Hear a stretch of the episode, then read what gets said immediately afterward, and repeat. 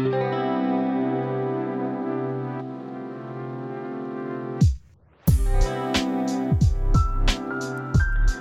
Hey there, and welcome to With XO. I'm XO, Xorje Olivares, XORJE. That's why it's the X. And I'm excited because with my next guest, I've always wanted to talk with somebody about what it means to be brown enough. I am a Mexican American, third generation Mexican American from the South Texas region. And I feel like I'm always competing with myself, competing with the world, competing with other Latinos about what it means to be brown enough. So it only makes sense to welcome the author of the book, Brown Enough, the host of the podcast, Brown Enough, and uh, also as he as he brings it up, and uh, the host of a limited run series called Rubirosa, which we're going to talk a little bit about too. And the man's doing everything author, actor, podcaster, also a PhD candidate because you got to do all the things. And so I'm excited to welcome Christopher Rivas to talk about what it means to be brown enough, what it means to be an actor at this moment, what it means to be an advocate for this particular cultural moment that we're in, and how he's doing it with a smile on his face. Because if you've been watching uh, the press tour he's been on, he is constantly smiling, and I wouldn't blame him because of everything that he's got going for him. So, Christopher, thank you so much for joining me today. Uh, thank you for having me. I've been thinking a lot about smiling lately. I think I smile in general. I think that's like a, I think that's a thing I do. I've been told it's a it's a thing I do. And uh, you know, Thich Nhat Hanh, the the great like Vietnamese Buddhist monk, he he always said, and we know this scientifically, like smiling actually relaxes the muscles on your face. Okay, yeah, I can see that. I Which I actually can't see. Like I have a hard time understanding why because it's like you know you're turning the corners of your mouth up and it's like that's relaxing the muscles of my face but you know science says it so i've been thinking a lot about just uh, the relaxation we can get just by smiling if science says it then it must be true it must be true so uh, I do want to start about the the press tour. You've been on a variety of different places promoting the book, as you rightfully should be doing. What has that entire journey been like? Being able to not only promote yourself, the work you've been doing, and the kind of work you've been doing within yourself to answer the question about are you brown enough? But to constantly hear those words, brown enough, brown enough, brown mm. enough, how does that how does that all resonate with you? Uh, beautiful question because I actually don't think I've I've thought about it. Like my initial impulse to what I was gonna, you know, say to this question was I care less about the press and more about the idea that the medicine is now like it's out in the world. People are engaging with it, um, sending me incredible messages, you know, writing beautiful reviews. Like it's out in the world. But hearing what you just said about the term being in the language, brown enough, brown enough, brown enough, here, here, here, you know, uh, live TV, this, blah, blah, blah, blah. It is so beautiful. I'll, all right, I'll, that's my pat on the back. Like, okay, the whole reason for writing this book was for creating a space for brownness in this black and white world. I wanted to explore brownness, what it meant to take up space in there, you know, to love our brownness, uh, how our brownness shows up in this race conversation. And so I guess it is showing up, right? All of this press and all these times that people say brown enough, as you just said, means it is it is showing up. It's starting to take up space even more. I I feel like I have to note, especially because for for those of you who are viewing this, you will also be listening to this in podcast form. But if you're viewing this, uh, Christopher's wearing a cap that says Bodega on it, and as a New York native that he is, uh, it makes sense that that's something that he's actively promoting. Uh, because when you talk about um, identity, when you talk about this idea of brownness, at least my interpretation of brownness came from where I'm from, which is South Texas.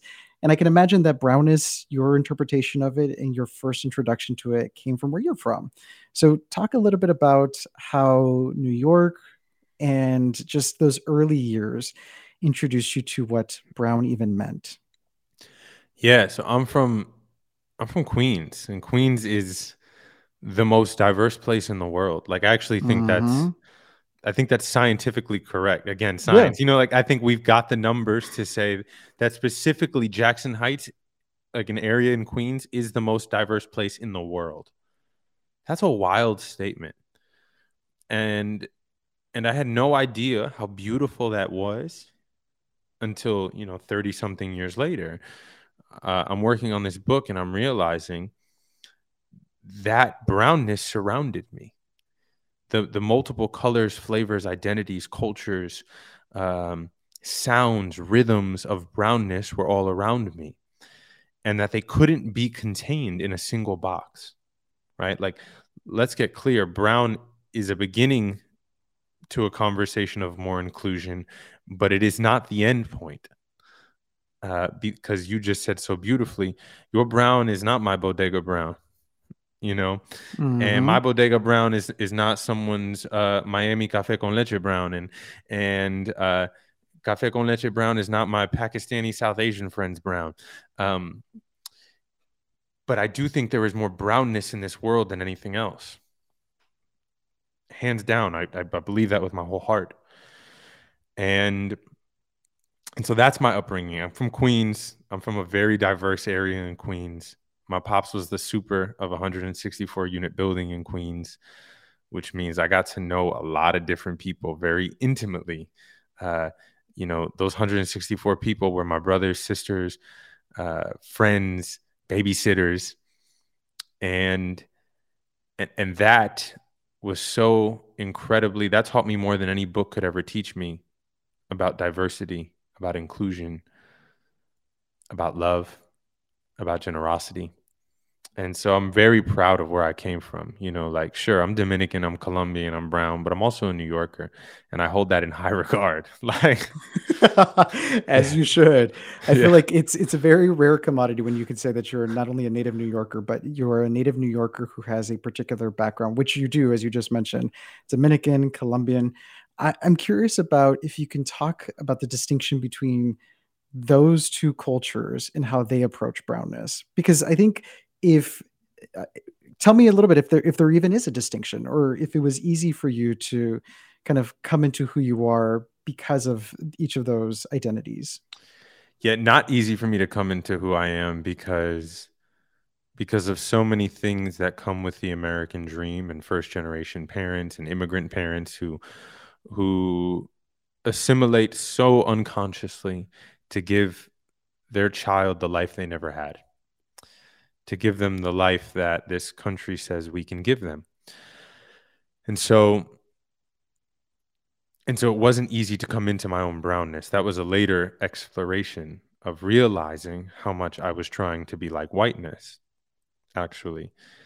And but I will I will speak to the differences of those brownness because because I also have to get honest, right? As a Dominican, the Dominican in my blood, if you are Dominican, it means that in your blood is one of the worst gener- genocides in the history of the world, right? An overnight genocide of the Haitians. And so, what does that mean is in my blood? As much as there is beautifulness in my blood, there is there's also intense anti-blackness, an intense possible hatred of oneself. And so exploring my brownness and being enough for my version of brownness also means looking at that. Looking at why my black grandmother is not black, but she black, but she not black. That's one half of me. And then you have another half, which is uh, Colombian and also beautiful and flavorful and unique. Uh, incredible, you know, sancocho and uh, incredible salsa and cumbia, but also one of the largest slave trades in the history of the world, which I don't think gets spoken about a lot, but we, a lot of African slaves went to Colombia. And we took those African slaves and we put all of them after we made them work for us, we uh, we put them in Cartagena. We took all of them and put them in one place and we called it the Chocolate City, which is also something we used to call Washington, D.C. So that's in my blood, right? I think coming to the fullness of who you are means you don't just get to be like, yo, I'm the best, I'm this, I'm that. Oh my gosh, look how great we are, blah, blah, blah. It also means there's probably some things in there that your ancestors can teach you that are not so beautiful, but will add to your fullness and will allow you to be a more present being on this planet. And so I would say those are sort of two ways I I look at my two sides You know, I look at their music, sure. I look at their food. I look at their their love. I look at the way they play dominoes differently. But I also look at their history because being brown also means we are constantly navigating, you know, pro whiteness, which says mobility, success, moving up the social ladder, and anti blackness. And so that was sort of my journey of, of uncovering my brown enoughness. Would you say that there's ever been a time before the podcast, before the book, before this notion of brown enough as the entity that it is today? Uh, was there ever a time where that question just like, or I should rephrase and say, when was the first time you remember asking yourself that question? Well, it didn't really exist until, well, two moments. You know, discovering Porfirio Rubirosa in college, this Dominican man who James Bond was based on. I was a young theater student in a mainly white conservatory. As a little kid, I wanted to be James Bond. I had all my little Nerf guns strapped around me while I was in my underwear, pretending to be Bond. As one does. As one does, you know, pretending to be a white British dude. And it hit me. Like, it hit me like a ton of bricks. Yo, I was pretending to be some white dude. What if I was pretending to be my pops? What if I was pretending to be myself? What if I was pretending to be like the people in Queens, most of Queens? How would my life have been different? Would I have cared? Would I have loved myself more? So that's like one moment where I'm like, whoa, I'm not like everybody else. I have a unique experience. I have tried to, you know, I want to work in Hollywood. So does that mean I'm trying to be like the white boys on TV? You know, is this why my manager tells me to get a nose job and cut my hair and blah, blah, blah, blah? And then seeing Ta-Nehisi Coates, uh, genius, writer, thinker, philosopher, uh, being and he speaks about black and white in America and race. And I got to see him seemingly by chance, had no idea who he was. And I asked him as a Dominican Colombian brown kid from Queens, like, where am I in the conversation? And he said, not in it. And so I went home really wondering what it means to be in it and where am I? And where, you know, the millions like me. And that those were the two moments where brownness really really washed over me and really made me face it. What does it mean to be brown? What does it mean to be able to navigate a bit of both sides? Uh, and how do I take ownership of that? Yeah. Would you say you were angry, sad, or neither in response to being told, well, you're not even a part of the conversation? All of the above it was a it was a true i think i think shattering moments like i don't think being shattered is a bad thing. I'll just put that out there. Like, that's fair yeah. I think i think being shattered is an opportunity to uh, break some stories about who you are. Like being cracked open is an opportunity to actually meet yourself. Uh, you thought you were a vessel of of certain worth that could hold so much and then you get cracked open. You're like oh i can hold so much more. I can be so much more. Um and so it was all of it. It was a moment of anger. It was a moment of anger of like, that's your answer. Like you, you're, you want a Pulitzer Prize, and like your answer is three words. you know, it's yeah. Like, bro, give me some more.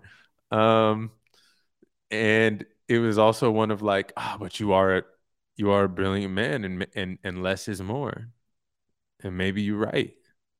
And so it was it was medicine, and sometimes medicine don't taste so good uh, and so I had I had all of these I had all the feelings at once, you know, enough to make me go in exploration, write it all down, and get a book out of it. So let's talk about the book because I I want to note for for folks that it's called Brown Enough: True Stories about Love, Violence, the Student Loan Crisis, Hollywood, Race, Familia, and Making It in America. And so I, I wonder if we can kind of tackle some of these things one by one because it, it's quite fascinating to me that you've outlined it in this particular way. So if, if we can, let's start with the first thing that's outlined here, which is the love part. Uh, talk talk a little bit about how your identity, how being brown in the world has impacted your your view of love. Uh, because I think, kind of to the points that you mentioned before, either being first generation and coming from an immigrant background. Expressions of love can be a little bit different than those of our counterparts that we encounter on our day to day basis. Um, so let's let's tackle love first, if we can. Isn't every piece of art that someone makes kind of about love?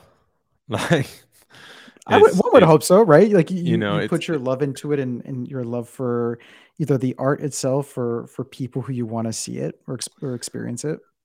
Uh, love stories. You know, I think top to bottom, this is a this is a book about love because there's a love for my family right off the top, right? There's a love for Queens. There's a love for for the brownness I knew about. There's a love for the little kid who didn't like who he was. There's a love for the uh, adolescent young adult in me who made a lot of dumb decisions in order to try and find himself. You know, as we like, all do. As we all do. There's there's just full of love in here. There's a love for Ta-Nehisi Coates, right? There's a love for Porfirio Rubirosa. There's there's a love and there's uh, the opposite of that for all of these things in my life. Um, so I think love is in this thing top to bottom. You know, there's a love for everyone fighting the good fight, every body of culture who walks out into the world with enough courage to say, I am worth it. Right. It's it's it's love top to bottom. Um, it's it's exploring my love literally in dating right? It's it's me looking at dating white women and race and love and right? So it's it's the more stereotypical view of love and it's also the more zen holy all expansive love is a state of being versus a thing you do uh exploration of love. And i hope it's filled with that top to bottom you know? It's a love of john leguizamo it's a love of theater it's a love of acting it's a it's a love of my curls. It's it's a love of even America, which pisses me off. it's all of it. I I love that it's the so I mentioned that we were going to try to break down each of the things that are included in the the subheader of the the book itself, and I'm curious that it started with love. What was the the decision to have love be the first in that long list of things that we encounter? I mean, we it was a lot of it was a lot of versions. Like we I at first, like this is draft number 35. We had all these different mock-ups. Like at first, the publisher pitched this long subtitle to me. They pitched it. They were like, I think, I think this is it. Like, I want to do a callback to old, old, older books used to do longer subtitles, right? And then books kind of became about fixing your problems. So, like, you know, uh, brown enough. Uh, how to make it in America, or you know, ways in which you know, like a, a very simple sort of guidebook. But my my publisher pitched this thing, and at first I was like down. I was down. I was like, yeah, let's do it, you know. And then when I saw it, I was like, it's too long. It's too long. and I think that's a that's a lack of courage in me, right? That's a lack of courage. I didn't believe that I didn't believe that anyone could believe that I could speak to these things, that many things. I, I got shook. I got shook when I saw it, and I tried to I tried to end I tried to stop it. And I hit up my book agent, I hit up the publisher, I hit up my manager, and I was like, "No, no, that's too long. What do you think?" And and we're all talking, everyone's talking, and and then eventually everyone's reading, and, and people are like, "But it is about this," and I'd be like, "All right, well, let's cut this," and they'd be like, "No, but it is about your family." And you'd be like, all right, well, let's cut race. And be like, that's impossible. It's literally about race. And then you'd be like, all right, let's cut this. And be like, no, but it is about this. like, um, it's like I can't kill my darlings. There's so many different themes that are attached to this book that it makes sense to to allow the reader, the potential reader, to see what they're in for. And so I really thank my my team because because I, I lost faith for a sec. You know, I lost I lost courage, I lost conviction. You sit with your baby for so long, you forget you know, you don't know what it's it just felt like gibberish. The all of it felt like gibberish. I was like, no, this ain't good. This can't nah. This this thing, like I don't even know. Um, so I I thank the outsiders who guided me, who kept me strong to keep going in this direction. And so maybe that's why love goes first as well, right? Because it took a lot of love just to, just to keep this subtitle. Hmm. I so I said we were going to tackle a little bit. I I want to skip violence for a second and and go to the student loan crisis. I started by mentioning that you are a PhD candidate. You are pursuing higher education. Uh, presumably, you have gone through so many hoops to be able to to just get to this point because of the way that the the education system is set up. Sometimes not to benefit those of us who who look brown enough. Um, but let's talk about why that gets its own notification that that we we should be focusing on this particular crisis and how it affects how we view ourselves in American society. Yeah, uh, oddly enough, the salespeople at Simon and Schuster were more. you could say raise, you could say all this stuff, and they were like, "Yeah, whatever." And then they were like, "Student loans." Oh, yeah, I like this. You know, like that was there. this is the one that, that should stay, no matter what. Yeah, that was their in with student loans, and I was like, "Oh, wow, interesting." Um, the title of the chapter, the student loan chapter, is called The American Dream. I think America is the first pyramid scheme. You know, I think it uh, it doesn't it, it doesn't exist as an idea for you or me. It's not it, it wasn't made for us. It was made to extract from us, but not to regenerate us or nourish us or hold us even. Student loans to me are a direct example of how much society tells you to be the best, but doesn't actually want to help you be the best. You know, wants to take from you, literally, um, and doesn't want to give back to you. And and I feel wildly grateful, especially as an artist. You know, I have six figures of student loan debt. Like, as an artist, one of the most valuable things you need is time time to pursue your art. And student loans have absolutely destroyed art, I think, in this country because so many young people took these astronomical loans, which is criminal, with big hopes and dreams. And then they, they got out and they were victimized. You know, they were like, well, you made a stupid mistake. No one told you to do that.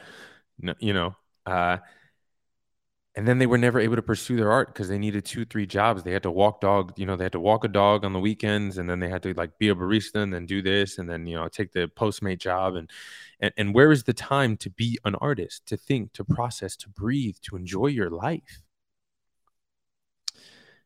And so I have a deep, deep, deep, deep battle, love, gratitude, anger towards America, towards the student loan crisis, towards higher education, um, towards the lack of education about higher education, towards the lack of education about finances and all of this. And uh, it's the chapter in my book that I am most proud of, that was the hardest to write, that I think is the most honest. Um,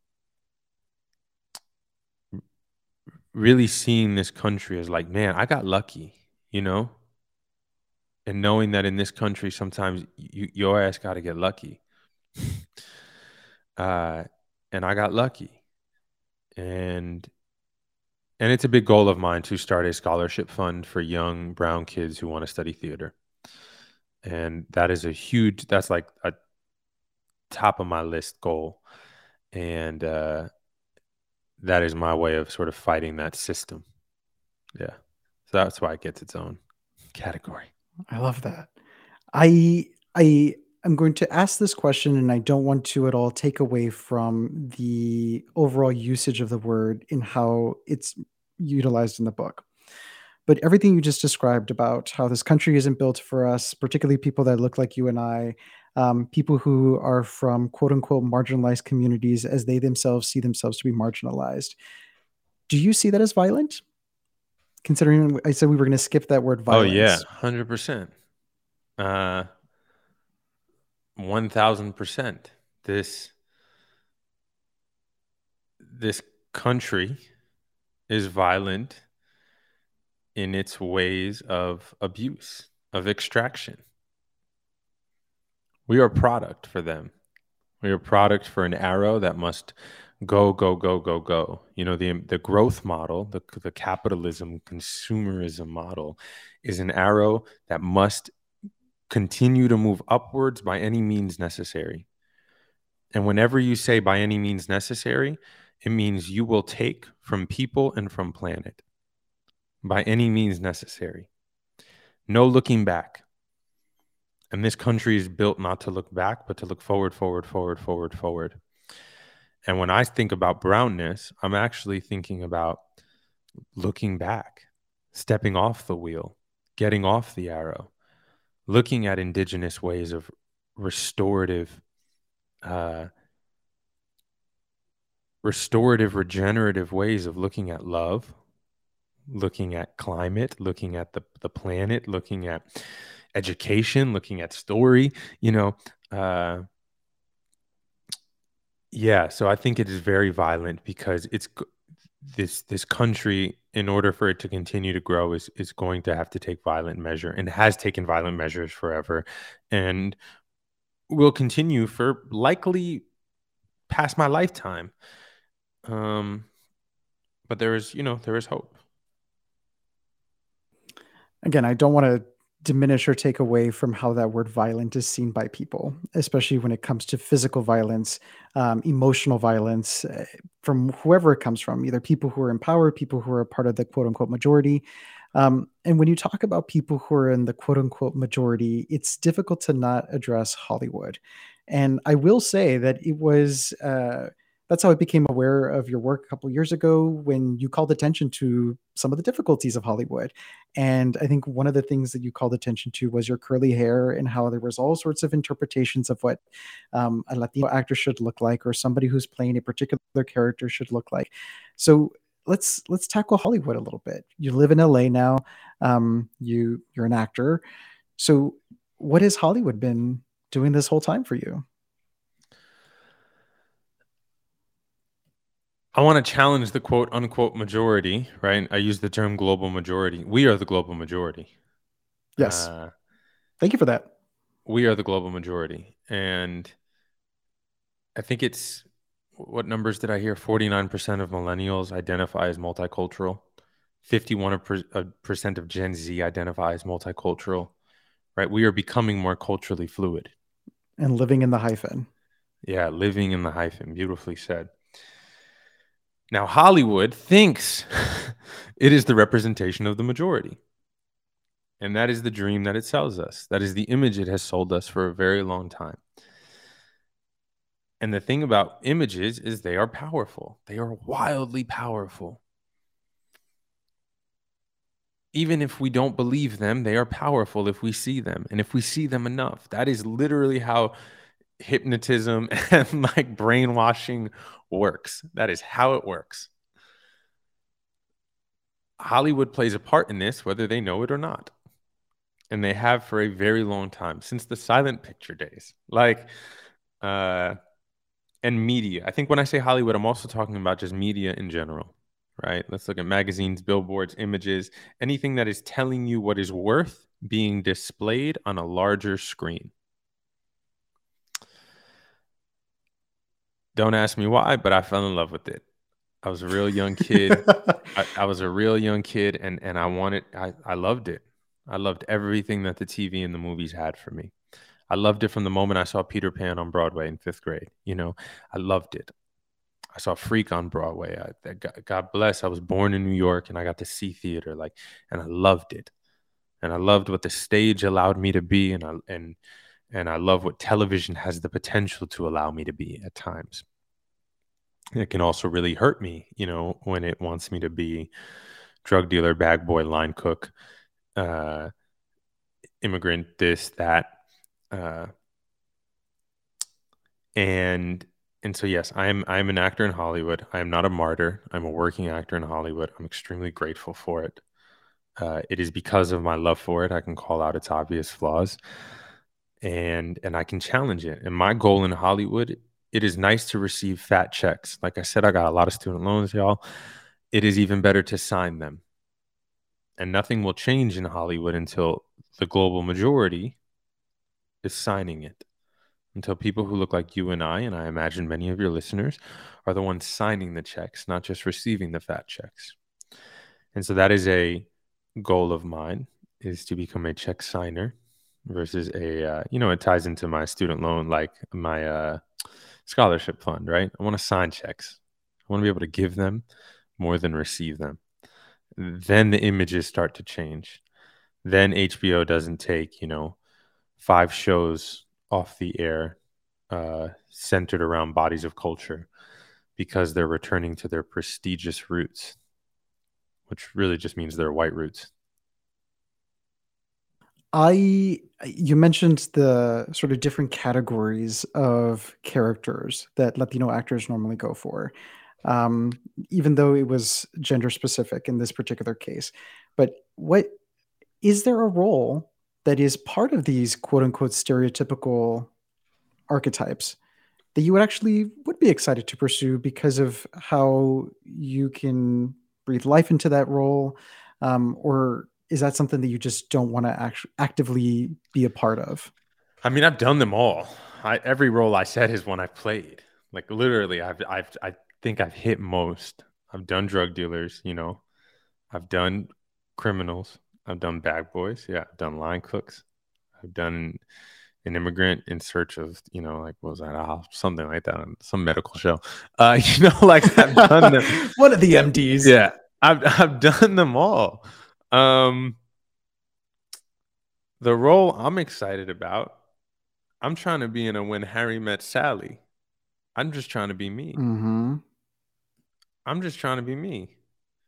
Like, and that's what we need, right? When I have a play, the real James Bond was Dominican, and we we got to do it in New York. And this young theater student at Pace came up to me after, and he said, "You know, I thought I needed heroes and superstars who looked like me. But after seeing this, I realized I just need normal, beautiful brownness on blast. I need normal people telling their stories. I need to see normal people more often, you know, getting love, being worth it, being enough. And so that's the role I'm excited about. You know, just put me just put me as a lead in a rom-com, not because I'm Latin, Dominican, brown, you know, just put me in it because I'm I'm a person worth putting in a rom com. And don't and have these people not feel the need to make your name Gustavo, Rodrigo, yeah. something that is is meant to call attention to your brownness when sometimes all that needs to be called attention to is your humanity. Yeah. Like that's that's that's what I'm sort of manifesting and, and putting out there. I so I want to return to the titling again of the book. It's called Brown Enough: True Stories About Love, Violence, the Student Loan Crisis, Hollywood, Race, Familia, and Making It in America. So we've had a chance to touch upon quite a bit of them. There it is. Show the people.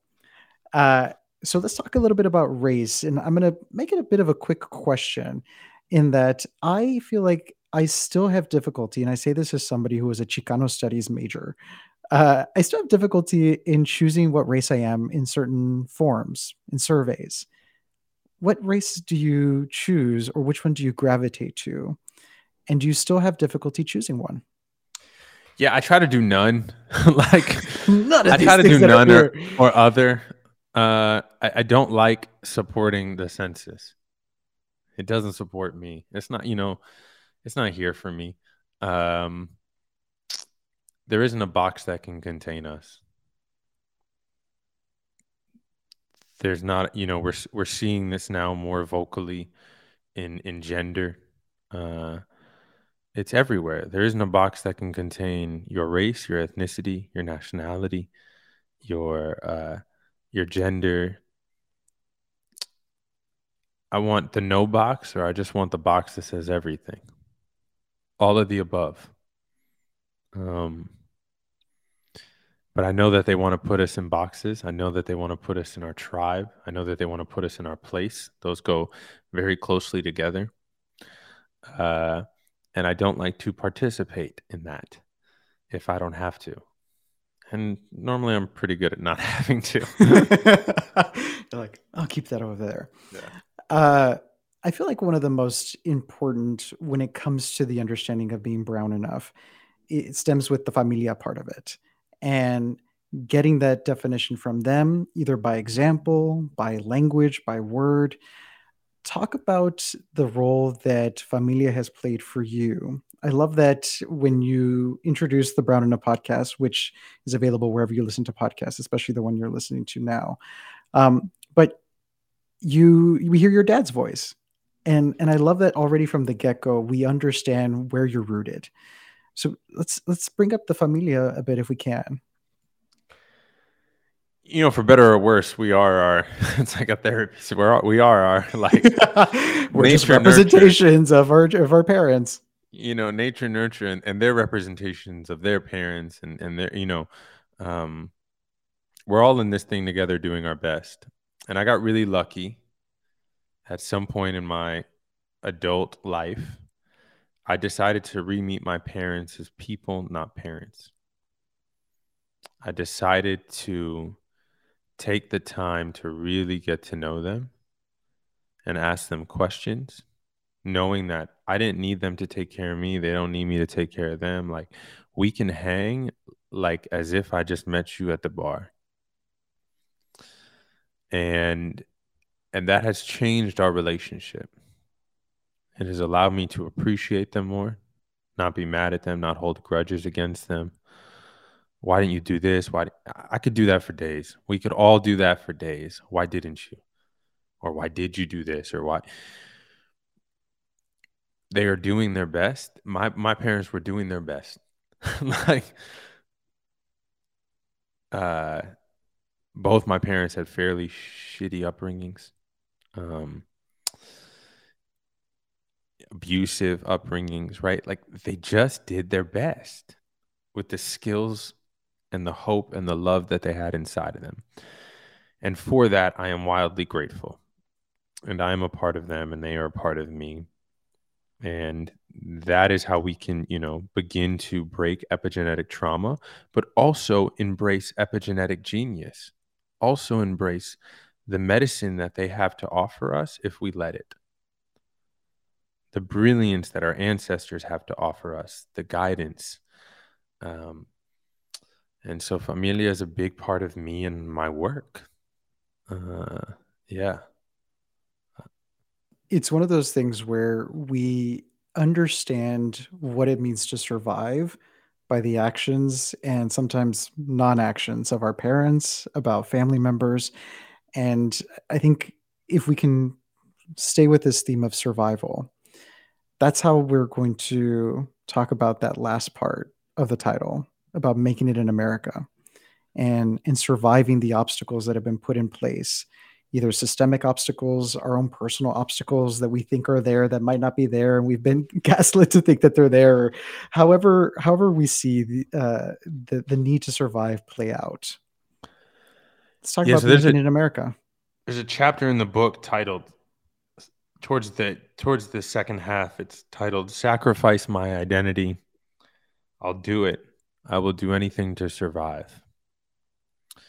These are the words that Elijah McClain used the night he was murdered by police in Aurora, Colorado.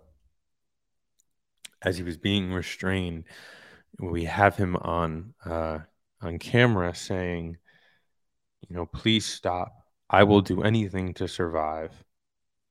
Sacrifice my identity. I will do it. I will do anything to survive." I believe that for too long bodies of culture have been brainwashed into the idea that we must do anything in order to survive. And that if we want to even start the race, we have to work twice as hard just to get to the starting line, just to get there. I mean, win, you want to win, you got to you got to go full full beast mode. like full full hustle mode, full don't sleep, full all those corny ass lines in a CrossFit gym, you know, like um sweat is fat crying this like i'll sleep when i'm dead. All this aggressive language towards more more more more more more more more more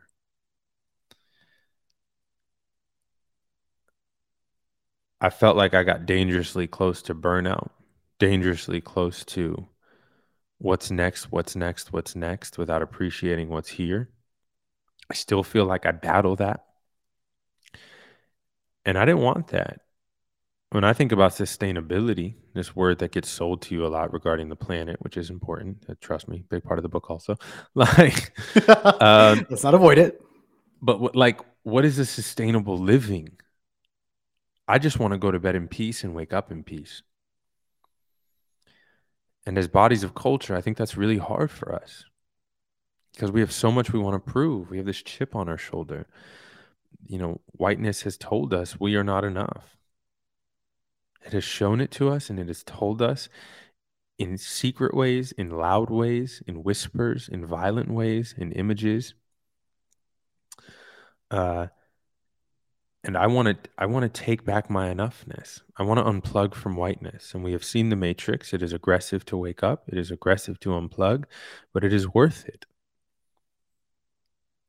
And so to me making it in America feels less like less Trumpian, less uh you know, less egomaniac, less more more more um less Barack Obama I became president. Like to me, making it in America, even you know, Barack only paid off his student loans in his second term, y'all. So it affects everybody. Mm-hmm. The con and the dream affects everybody. Like, do I have to become president twice to pay off my student loans? You know, to me, making it in America means unplugging from whiteness, going to bed in peace and waking up in peace and loving who you are knowing that your cup isn't full after whiteness told you you made it and they approve of you and you're enough and uh-uh your cup is full right here right now. That to me is making it in america. I I want to know. We've been talking about the title of the book, but again, the book title is the same as the new podcast title, which is available wherever you stream your podcast. And if you want to listen to Rubirosa, which was the limited series that Christopher did, it's on the same feed as Brown Enough. But let's end. We spent talking a good portion talking about that that subheader, that subtitle for the book. Let's return to the actual title of Brown Enough, and and let's let's end with will there ever be a moment where you've reached the enough? Mm. Or are you excited to to be on this this journey to to find it because it will constantly be evolving for you? I don't believe there's a finish line in anything. Death. Death is a finish line.